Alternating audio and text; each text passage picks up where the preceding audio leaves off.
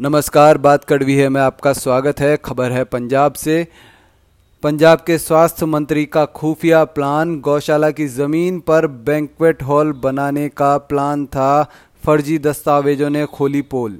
पंजाब के स्वास्थ्य मंत्री बलवीर सिद्धू इन दिनों खासा विवादों में है। द ट्रिब्यून की रिपोर्ट के मुताबिक बलवीर सिंह सिद्धू के एनजीओ ने मोहाली के बलौंगी गाँव में गौशाला की ज़मीन पर बैंकवेट हॉल बनाने का प्लान बनाया था। हालाँकि स्वास्थ्य मंत्री बलवीर सिद्धू ने इन आरोपों को सिरे से खारिज कर दिया है।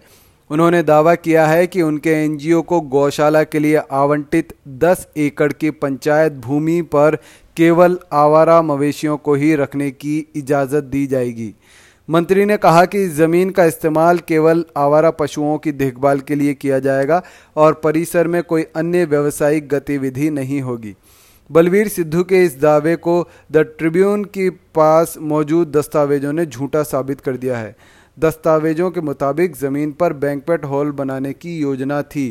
पिछले साल अक्टूबर में तैयार एनजीओ के एक प्रस्ताव के अनुसार और इसके महासचिव नरेश कंसल द्वारा हस्ताक्षरित गौशाला, मंदिर और डायग्नोस्टिक सेंटर के अलावा एक बैंकवेट हॉल का निर्माण भी इस योजना का अहम हिस्सा था।